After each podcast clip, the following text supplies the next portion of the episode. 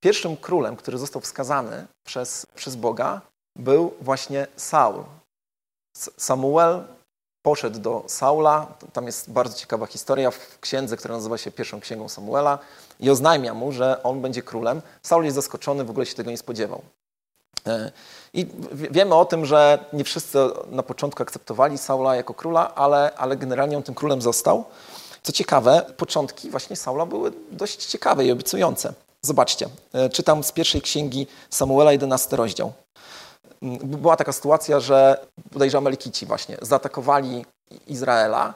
Saul jeszcze nie był takim królem, który był zaakceptowany przez wszystkich, ale generalnie on już wiedział, że jest królem. No nie? Chociaż do końca chyba sam e, miał wątpliwości, bo, bo nie czuł tego, nie pracował na dworze, pracował gdzieś tam, gdzieś tam u siebie i właśnie dowiaduje się o tym, że jego naród jest atakowany. I, I oto takie słowa czytamy. A Saul zjeżdżał właśnie ze swoimi wołami z pola, czyli widzicie, że jeszcze nie miał swojego dworu, i rzekł Saul, coś się stało ludowi, że płacze. I upowiedzieli mu o sprawie Jabeszytów. Wtedy stąpił na Saula duch Boży, gdy usłyszał o tych wydarzeniach i wybuchnął wielkim gniewem. I wziął parę wołów, rozrąbał je na sztuki i rozesłał te sztuki przez posłańców po całym obszarze Izraela z wezwaniem. Kto nie wyruszy za Saulem i za Samuelem, tak stanie się z jego bydłem. I padł strach pański na lud i wyruszyli jak jeden mąż. No i tak faktycznie było. No nie? Saul miał jakby taką umiejętność, udało mu się to zrobić, że w czasach, kiedy Izrael nie był taki do końca zjednoczony, udało mu się go zjednoczyć. I w tym momencie naród izraelski zaczął mówić, to jest faktycznie nasz król. No nie? To e, on się nam podoba. I dalej czytamy e, w kolejnych rozdziałach, że, że naprawdę dobrze mu szło. Zobaczcie, e, kilka rozdziałów dalej takie słowa padają. Gdy Saul objął panowanie nad Izraelem, prowadził wojnę ze wszystkimi swoimi okolicznymi wrogami, z Moabitami, z Amonitami, z Edomitami, z królami Soby, z Filistynczykami i wszędzie, dokądkolwiek się zwrócił, zwyciężał. Sprawował się mężnie i pobił Amalekitów i wyrwał Izraela z ręki tych, którzy jego kraj plądrowali. Byłaby to bardzo ciekawa historia, ona nadal jest ciekawa, ale to mogła być historia, która skończyłaby się jakimś happy endem, gdyby nie to, że nagle Saul zaczyna głupieć, dosłownie głupieć, zaczyna brakować mu mądrości, po prostu przestaje ufać Bogu. Na przykład raz Saul przygotowuje się do, do którejś z wojen, no, ma taką potrzebę, żeby złożyć e, ofiarę, no bo mówimy o starożytnym Izraelu, wtedy jeszcze system ofiarniczy działał, no ale Saul nie był kompetentny, w sensie pomimo tego, że był królem, nie mógł takiej ofiary złożyć, więc powinien poczekać na przykład właśnie na Samuela, proroka, który mógł tą ofiarę złożyć i czeka. Saul czeka, czeka, czeka, czuje, że tam naprawdę po drugiej stronie zaraz będzie e, bitwa i on wie, że ma czekać, ale w pewnym momencie nie wytrzymuje i samemu składa tą ofiarę.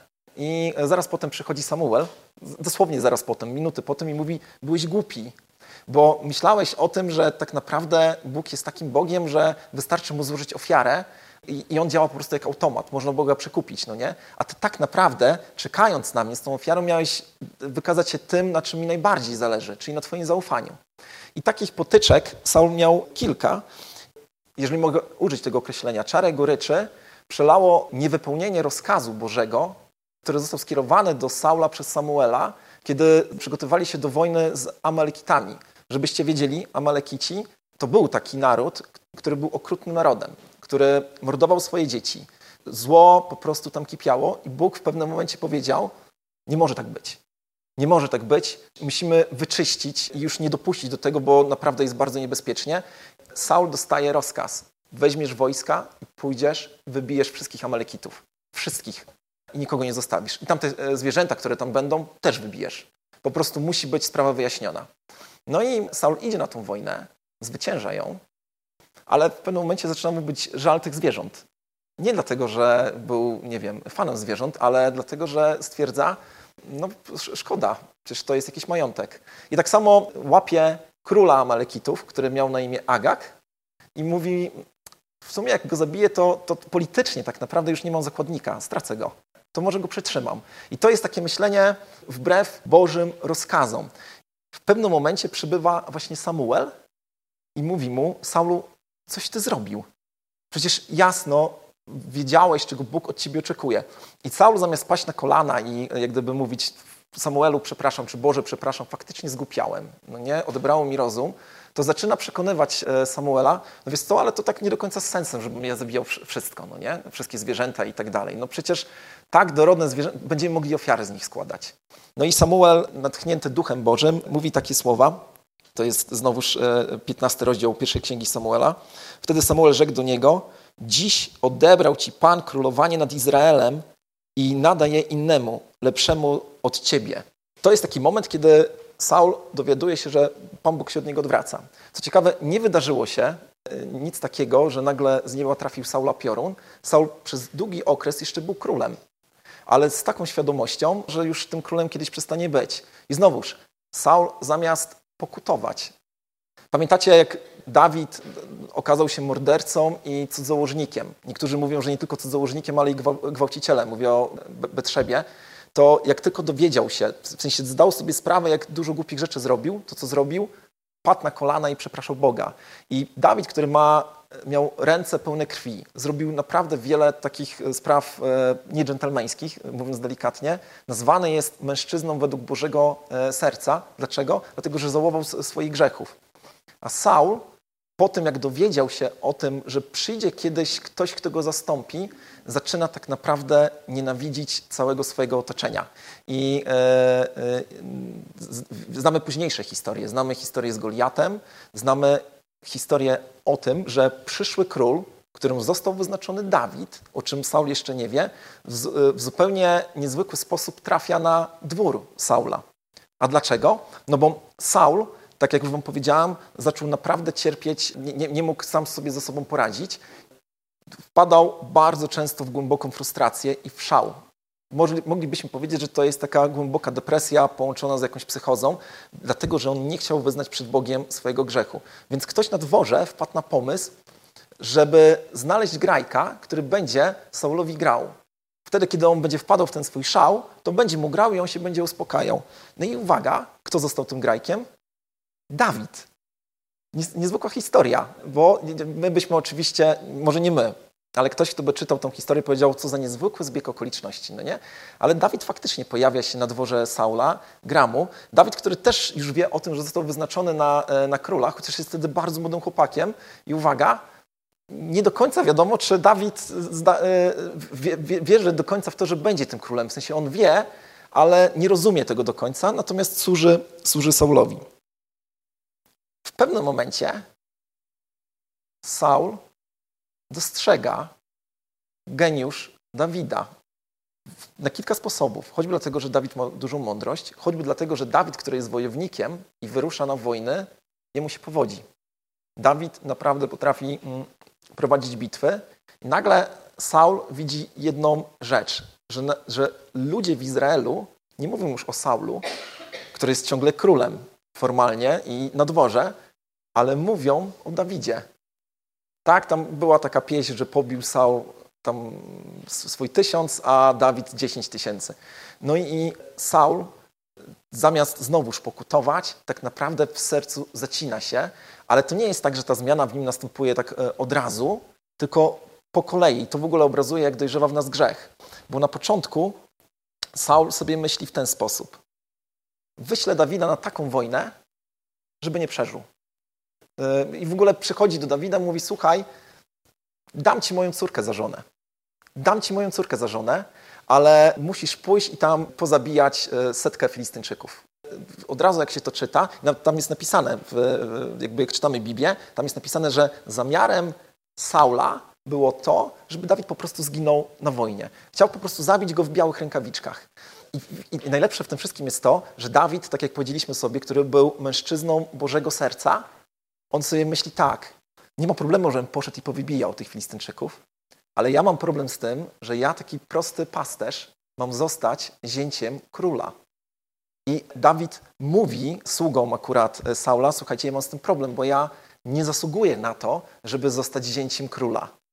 No i jak Saul o tym się dowiaduje, to mówi, no nie, no cały plan po prostu poszedł w błoto, ale przekonuje jak gdyby swoje sługi, żeby mu powiedzieli, wiesz co, zrób to, bo naprawdę Saulowi będzie, e, będzie przyjemnie. No i co robi Dawid? Dawid wyrusza i zamiast setki Filistynczyków zabija, zabija dwie setki i przychodzi i, e, no i tam jak gdyby e, prosi, właściwie nie prosi, tylko dostaje faktycznie rękę córki Saula. I Saul jest napisane, że w pewnym momencie zaczyna się bać Dawida i, postana i, i, i znowuż już nie próbuje go zabić w białych rękawiczkach, tylko Saul każdemu, kogo napotka, mówi tak, jak tylko będę miał okazję zabić Dawida, to go zabiję. I e, znowuż robi to w wspaniały sposób, bo mówi tak, tego wymaga bezpieczeństwo naszego państwa. Musimy zabić Dawida, bo no, ja jestem królem, a widzicie, co się dzieje, no nie? Ta historia toczy się tam dalej. W pewnym momencie Dawid po prostu ucieka Wspaniała historia, bardzo lubię ją czytać. Dawid ucieka i jest opuszczony, ukrywa się na pustyni, a Saul próbuje go po prostu z wojskami złapać i zabić. I za każdym razem, kiedy Dawid może zabić Sa Saula, to Dawid mówi: Nigdy w życiu nie zabije króla, który został powołany przez Boga. No nie? I takich sytuacji było kilka. Takim, jak gdyby, apogeum wśród tych wielu apogeów jest to, że w pewnym momencie kapłani, którzy gdzieś tam służyli w którymś z miast, jak zobaczyli, że Dawid przyszedł ze swoimi przyjaciółmi, który jest głodny i nakarmili Dawida, i jak Saul się o tym dowiedział, to przyszedł i wybił wszystkich kapłanów.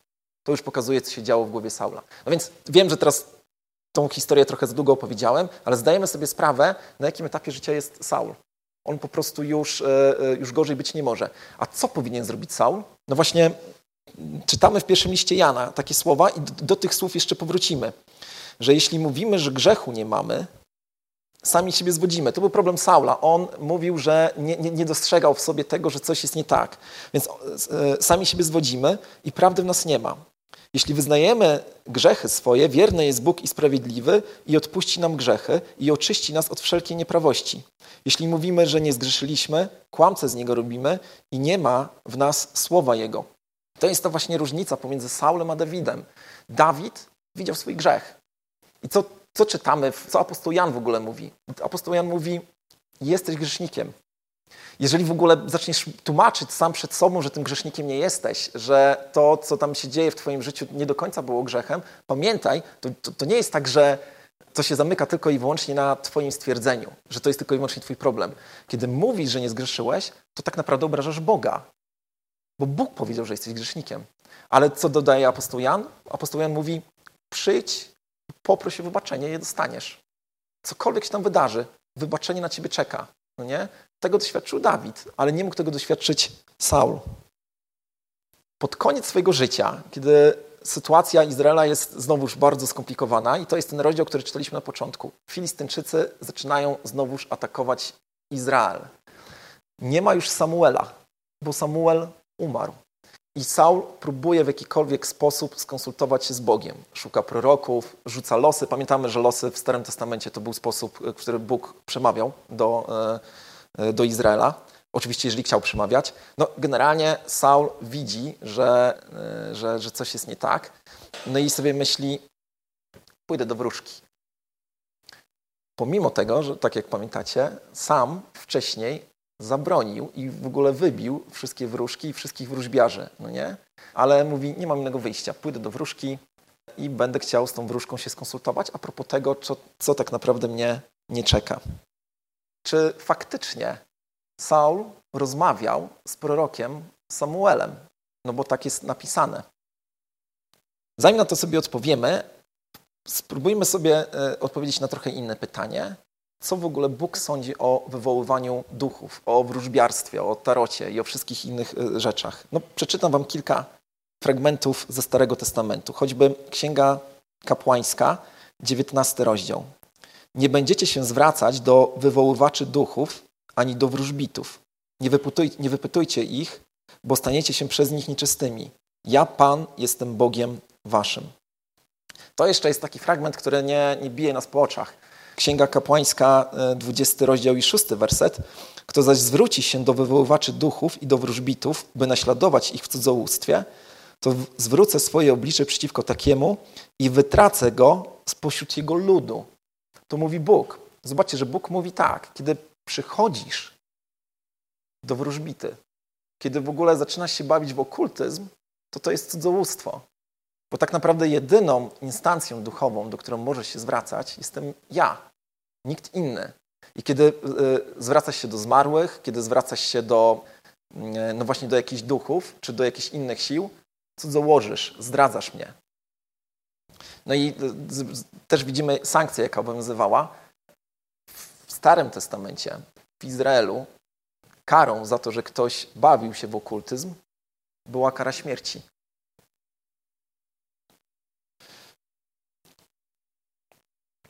Księga Powtórzonego Prawa, 18 rozdział.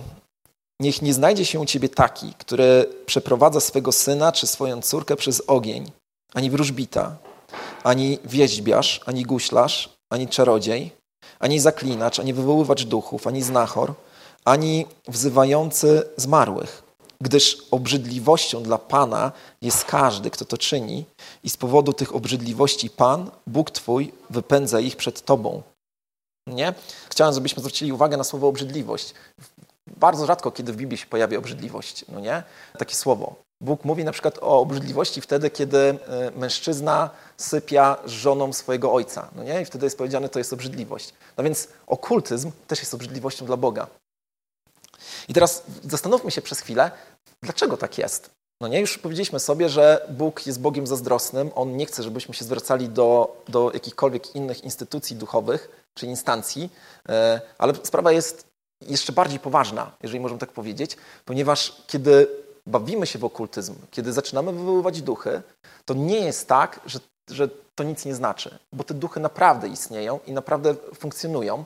Wiemy o tym, że był kiedyś taki moment, jeszcze przed powstaniem świata, tego świata, mm, a może gdzieś tam w okolicach powstania świata, że aniołowie, którzy służyli Bogu, po prostu się zbuntowali i w części od Niego odeszli. My nazywamy ich powszechnie złymi duchami albo po prostu demonami. No nie? I te demony funkcjonują dzisiaj tutaj i ich celem jest to, żeby naprawdę nas zgnębić. I zobaczcie kilka, kilka faktów na ich temat. Przeczytam na przykład e, fragment z Ewangelii Marka, kiedy opętany człowiek spotyka Jezusa. A był w ich synagodze człowiek opętany przez ducha nieczystego, który krzyczał, mówiąc: Cóż mamy z Tobą, Jezusie Nazareński, przyszedłeś nas zgubić. Wiemy, kim Ty jesteś, święty Boży. Dlaczego o tym mówimy? No, mówimy o tym, że demony czy złe duchy znają w ogóle się na teologii. I to bardzo dobrze. One znają Boga. Mało tego, one muszą mu być posłuszne. No nie? Za każdym razem, kiedy Jezus wypędzał demony, to one z nimi nie dyskutowały. W ogóle nie dyskutowały, co najwyżej prosiły go o jakąś litość. Natomiast wskazuję na ten fragment właśnie dlatego, żeby, żeby pokazać, że demon, zły duch, ma wielką wiedzę.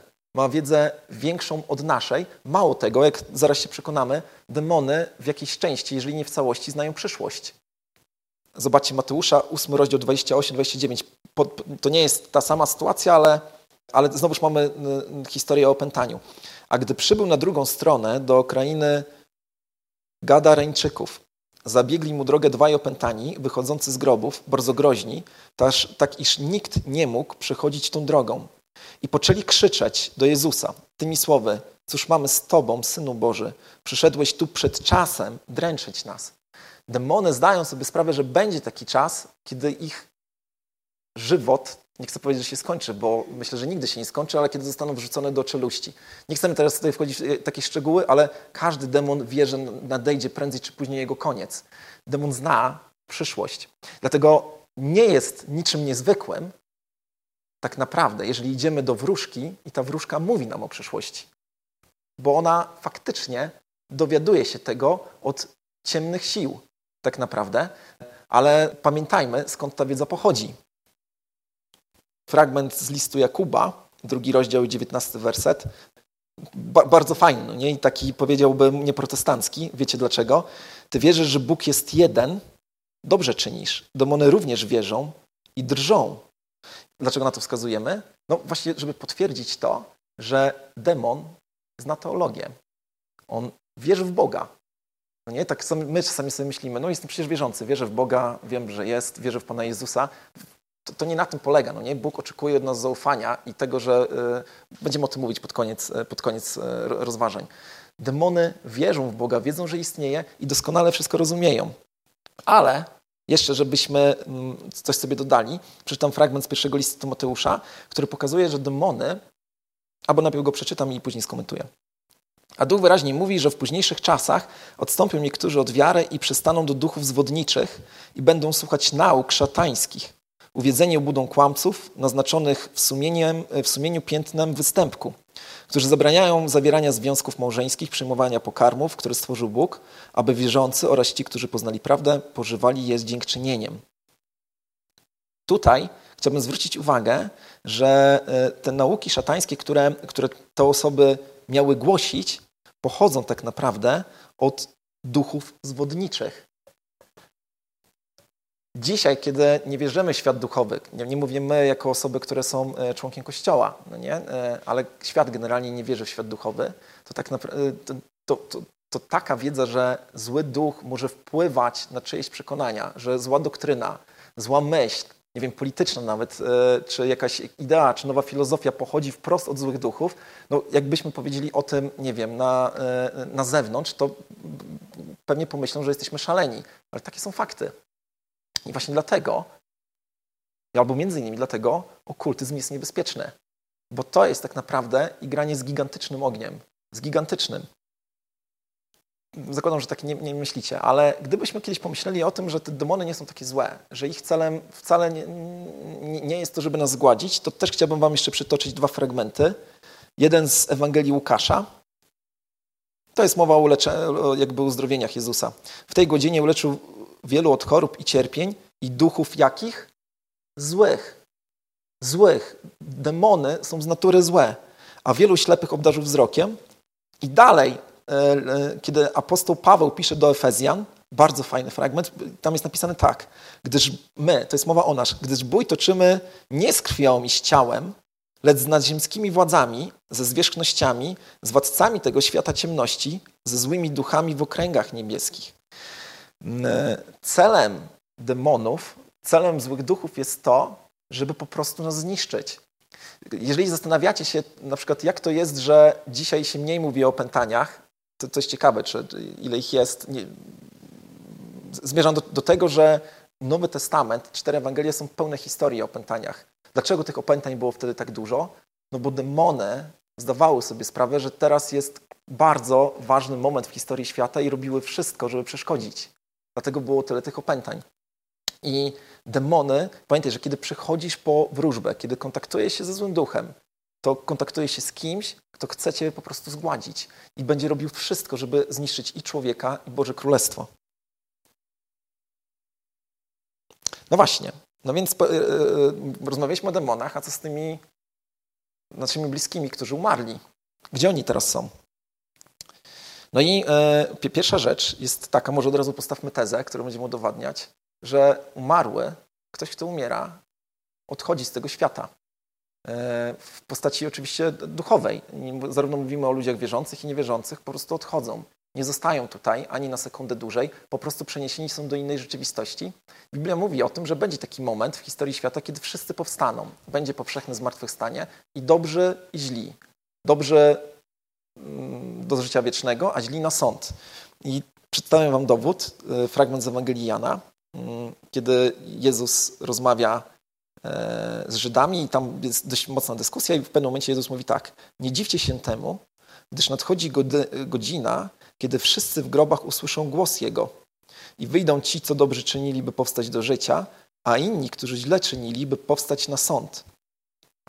Dalej, kiedy pytałem się Was o te fragmenty na początku, które mówią o śmierci, e, to e, wspomnieliśmy sobie historię zmartwychwstania Łazarza, tak? kiedy e, Łazarz faktycznie od kilku dni nie żył, Łazarz, który miał dwie siostry, Marię i Martę, i nagle przychodzi Jezus i one, te, te, siostry mają do niego taki trochę żal. Dlaczego, Panie Jezu, nie było Ciebie tutaj cztery dni temu? Wtedy, kiedy on jeszcze żył, mógłbyś go uzdrowić. No i Jezus mówi, e, fragment z Ewangelii Jana, kolejny, zmartwychwstanie brat twój, rzekł Jezus, zmartwychwstanie brat twój i y, odpowiedziała mu Marta, czyli siostra Łazarza, wiem, że zmartwychwstanie przy zmartwychwstaniu, zmartwychwstaniu w dniu ostatecznym. Już wtedy powszechną wiedzą było to, że będzie zmartwychwstanie, tak? że przyjdzie taki moment, że, że będziemy wstawać, ale ten moment od, y, od momentu śmierci, takiej, której my doświadczamy do momentu tego powszechnego zmartwychwstania, jest momentem, kiedy tych, tych dusz nie ma tutaj razem z nami. Co ciekawe, e, Jezus, nie tylko Jezus, ten okres e, pomiędzy naszą śmiercią albo naszych bliskich do momentu zmartwychwstania nie, nie, nie nazywa śmiercią. W takim rozumieniu, jak my to rozumiemy, e, Jezus mówi o śnie. I kiedy właśnie apostołowie i przyjaciele Jezusa tak przychodzą a propos tego łazarza i z wyrzutem mówią: No wiesz, łazarz nie żyje. Wszyscy na ciebie czekali, miałeś przejść, ale łazarz nie żyje. To co Jezus odpowiada? 11, 11 rozdział, 11 werset Ewangelii Jana. To powiedział, a potem rzekł do nich: Łazarz, nasz przyjaciel, zasnął, ale idę go zbudzić ze snu. I oni oczywiście tego nie rozumieją, e, ale później się dowiadują o co chodzi. I co ciekawe, apostoł Paweł w liście do, do Koryntian, kiedy e, mówi o tym, jakie są konsekwencje grzechu, nawet ciężkiego grzechu pośród wierzących, to przedstawia je i mówi tak: Dlatego jest między e, wami wielu chorych i słabych, a nie mało zasnęło. Nie jest mowa o takim śnie, że ktoś tam po prostu poszedł spać. Po prostu umarli. Umarli w tym sensie takim, jaki my rozumiemy. Ciało, serce przestało bić, tak? I mózg przestał pracować, ale to jest sen, bo ten sen się skończy w dniu tego powszechnego zmartwychwstania. I teraz pytanie jest takie, czy my możemy wybudzić zmarłego z jego snu? Mm, no tutaj nie mamy wątpliwości, że nie. E, ten trzeci fragment, o którym mówiliśmy, to przypowieść o łazarzu i bogaczu. Wszyscy ją znamy, a ci, którzy z nas nie znają, zachęcam, żeby ją e, przeczytać. Tutaj jedno słowo wyjaśnienia. E, ten łazarz z przypowieści Jezusa to jest zupełnie inny łazarz z tej historii o zmartwychwstaniu. No nie? E, historia zmartwychwstania Łazarza to jest prawdziwa historia. Przypowieść o Łazarzu i, yy, i bogaczu to jest po prostu przypowieść, którą powiedział Jezus i wymyślił takie, takie imię. I tam, krótko przypomnę, tam jest taka sytuacja, że Łazarz, który był biednym człowiekiem, trafia na łono Abrahama, czyli powiedzielibyśmy, że to jest ten, to dobre miejsce dla ludzi wierzących i zbawionych, którzy oczekują na zmartwychwstanie ale ten zły człowiek e, trafia e, do miejsca męki. To jakoś tak jest tam napisane. I, e, i mówi do Abrahama, że Abrahamie, gdybyś mógł zrobić cokolwiek, żeby uprzedzić moją rodzinę, żeby jednak nie szli tym kluczem, którym ja szedłem na ziemi, żeby i oni się uratowali, bo ja nie mam w jakikolwiek sposób z nimi się komunikować. I Abraham mówi, nie ma mowy. Nie ma w ogóle kontaktu pomiędzy tym światem a tamtym ziemskim. Nie ma w ogóle e, takiej łączności. No więc możemy sobie teraz jasno powiedzieć, że nie ma czegoś takiego jak kontakt ze zmarłymi. I kiedy, no właśnie, kiedy wzywamy, nie mówię, że my, ale kiedy ktoś zaczyna się bawić w wzywanie zmarłych, to tak naprawdę wzywa kogo? Demonów demonów, które zrobią wszystko, będą udawały, będą mówiły o naszej przeszłości, będą znały szczegóły z naszego życia, których e, być może e, nikt inny nie znał, tylko ta osoba, o której myślimy, bo ich celem jest to, żeby nas zniszczyć. No i właśnie, z kim w takim razie rozmawiał Saul? Zastanówmy się, czy Bóg, który uważa, że to jest obrzydliwością, wysyła do Saula Samuela. Samuela który był na pewno na łonie Abrahama. Nie mamy co do tego wątpliwości. I e, czy jakaś wróżbitka faktycznie może tego Samuela wyciągnąć na polecenie Saula? Jak czytaliśmy ten fragment, kilka rzeczy powinno wzbudzić wasz i nasz, nasz niepokój. Na przykład to, pamiętacie, co zrobił, e, co zrobił Saul, jak tylko zobaczył Samuela? Złożył mu pokłon. No nie? E, coś, co tak naprawdę nie ma, e, e, na co Samuel nie pozwoliłby, żeby ktokolwiek składał mu pokłon. Bo żaden prorok, Boży prorok, nie pozwalał na to, żeby składać mu pokłon. Zobaczcie zresztą na Apokalipsę, 22 rozdział, kiedy Jan widzi anioła i chce mu złożyć pokłon i co się dzieje. A ja, Jan, słyszałem i widziałem to. A gdy to usłyszałem i ujrzałem, upadłem do nóg anioła, który mi to pokazywał, aby mu oddać pokłon. I ten anioł rzeczy do mnie, nie czyń tego. Jestem współsługą Twoim i braci Twoich proroków, i braci Twoich proroków, i tych, którzy strzegą słów księgi tej. Bogu oddaj pokłon. Więc już to pokazuje, że tak naprawdę doszło do wielkiej manipulacji i że e, zły duch, szatan, tak naprawdę bardzo dobrze rozegrał tą sprawę. Mało tego, ta historia e, jest opisana w dużo krótszym wymiarze, w ciągu kilku wersetów, w innej księdze, E, Księga Samuela i Księgi Królewskie, wiem, że to są fajne księgi. Czyta się je dynamicznie, można było nakręcić e, kilka fajnych filmów na ten temat, ale jest taka księga, której e, nie lubimy czytać, bo jest raczej mm, mniej dynamiczna, bardziej taka powiedzmy kronikarska. Jak się nazywa? Księga Kronik, no nie? No więc w pierwszej księdze Kronik tak czytamy. Tak zginął Saul z powodu swojej niewierności, jaki dopuścił się wobec Pana, wbrew słowu Pana, którego nie przestrzegał. Zapytał również o wyrocznie wieszczkę, a nie pytał o wyrocznie Pana. On więc pozbawił go życia. Władzę królewską zaś przeniósł na Dawida, syna Isajego. Nawet w księdze historycznej jest napisane, że ta wyrocznia, czy to proroctwo pochodziło od tej wieszczki w moim domyśle również od demona, który po prostu z nią gdyby funkcjonował, ale nie pochodziła w żadnym wypadku od Boga. Nie wiem, czy pamiętacie dalej, w tym tekście, który czytaliśmy, e, rzekomy Samuel wymienia grzechy wobec Saula i mówi, że zrobiłeś to, to, to i tamto i dlatego Bóg ciebie odwołuje od stanowiska. Jutro już ciebie nie będzie na tym świecie, ale w ogóle nie wymienia tego wielkiego grzechu, jakim jest okultyzm. Ciekawe czemu.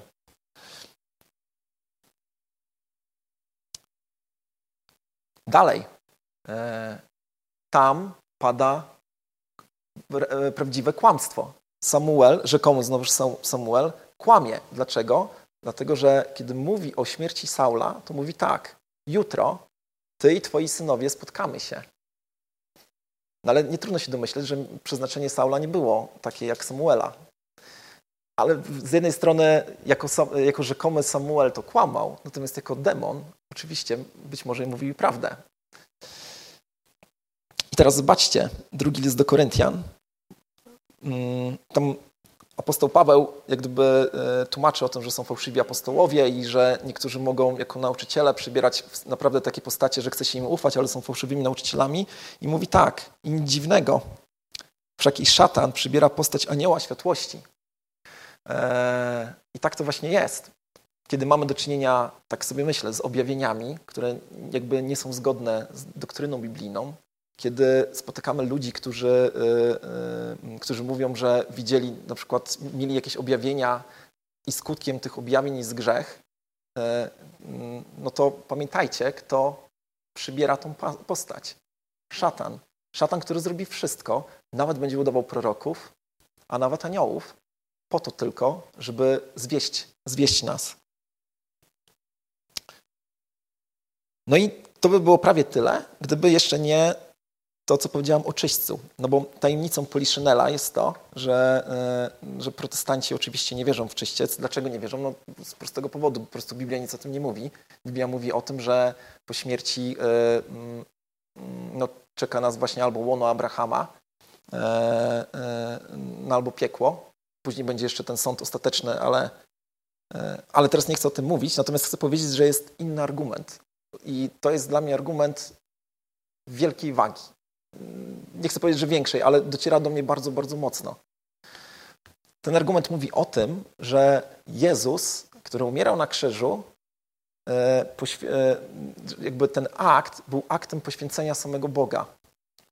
Ojciec zgładził twojego syna, swojego syna i syn zgodził się umrzeć za twoje i moje grzechy.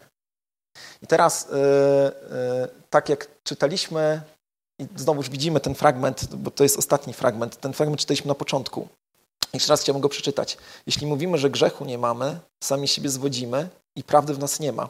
Jeśli wyznajemy grzechy swoje, wierny jest Bóg i sprawiedliwy i odpuści nam grzechy i uwaga, oczyści nas od wszelkiej nieprawości. Chodzi mi o słowo wszelkiej.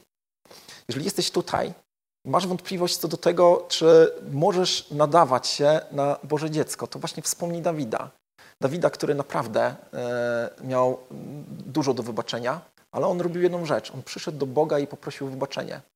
I Boże Słowo mówi, że to, co wydarzyło się na krzyżu, tam na Golgocie, jest tak wielkiej wagi, że żaden grzech, ani przeszły, ani przyszły, który popełnisz, nie może zostać Tobie odpuszczony. Żaden wszelka nieczystość, tak jak czytamy w tym liście Jana, zostanie albo została Tobie odpuszczona. Teraz, kiedy mówimy o czyśćcu, o którym nie mówi nic Biblia, tak jak zaznaczyłem, mm, to kiedy mówimy, że wierzymy w czyście, czyli w jakieś takie miejsce, gdzie musimy jeszcze trochę odpokutować za nasze winy, to w gruncie rzeczy mówimy taki komunikat. to dzieło, które miało miejsce na krzyżu, ono było nie do końca wystarczające. Trzeba było czegoś więcej niż krew samego Boga, żeby, żebyśmy doświadczyli tego zbawienia. I oczywiście wiemy, że jest to po prostu obraza Boga. I, yy, yy, i tak jest moje czy nasze zdanie na temat czyśćca. Yy. Chciałbym zakończyć, e, zakończyć to modlitwą jeszcze taką właśnie refleksją. To, to o czym powiedziałem, e, nie popełnij tego błędu, który popełnił Saul. Cokolwiek zrobisz, pokutuj i zostanie to tobie odpuszczone raz na zawsze. Amen. Pomódlmy się.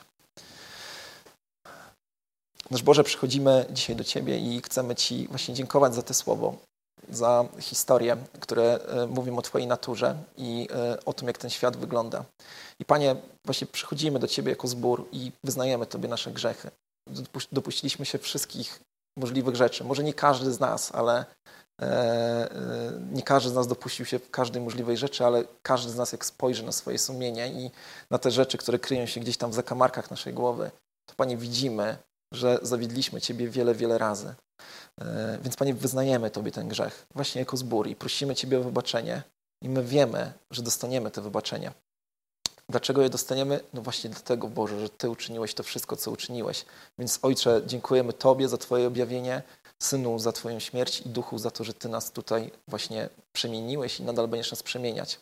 A teraz, Panie, powierzam Tobie resztę naszego spotkania i ten zbliżający się tydzień, o to, żebyś błogosławił nam zarówno w tych sferach wielkich, duchowych, mm, jeżeli chodzi o relacje z Tobą, ale również w tych sprawach mniej ważnych, ale dla nas istotnych, czyli pracy, rodzin.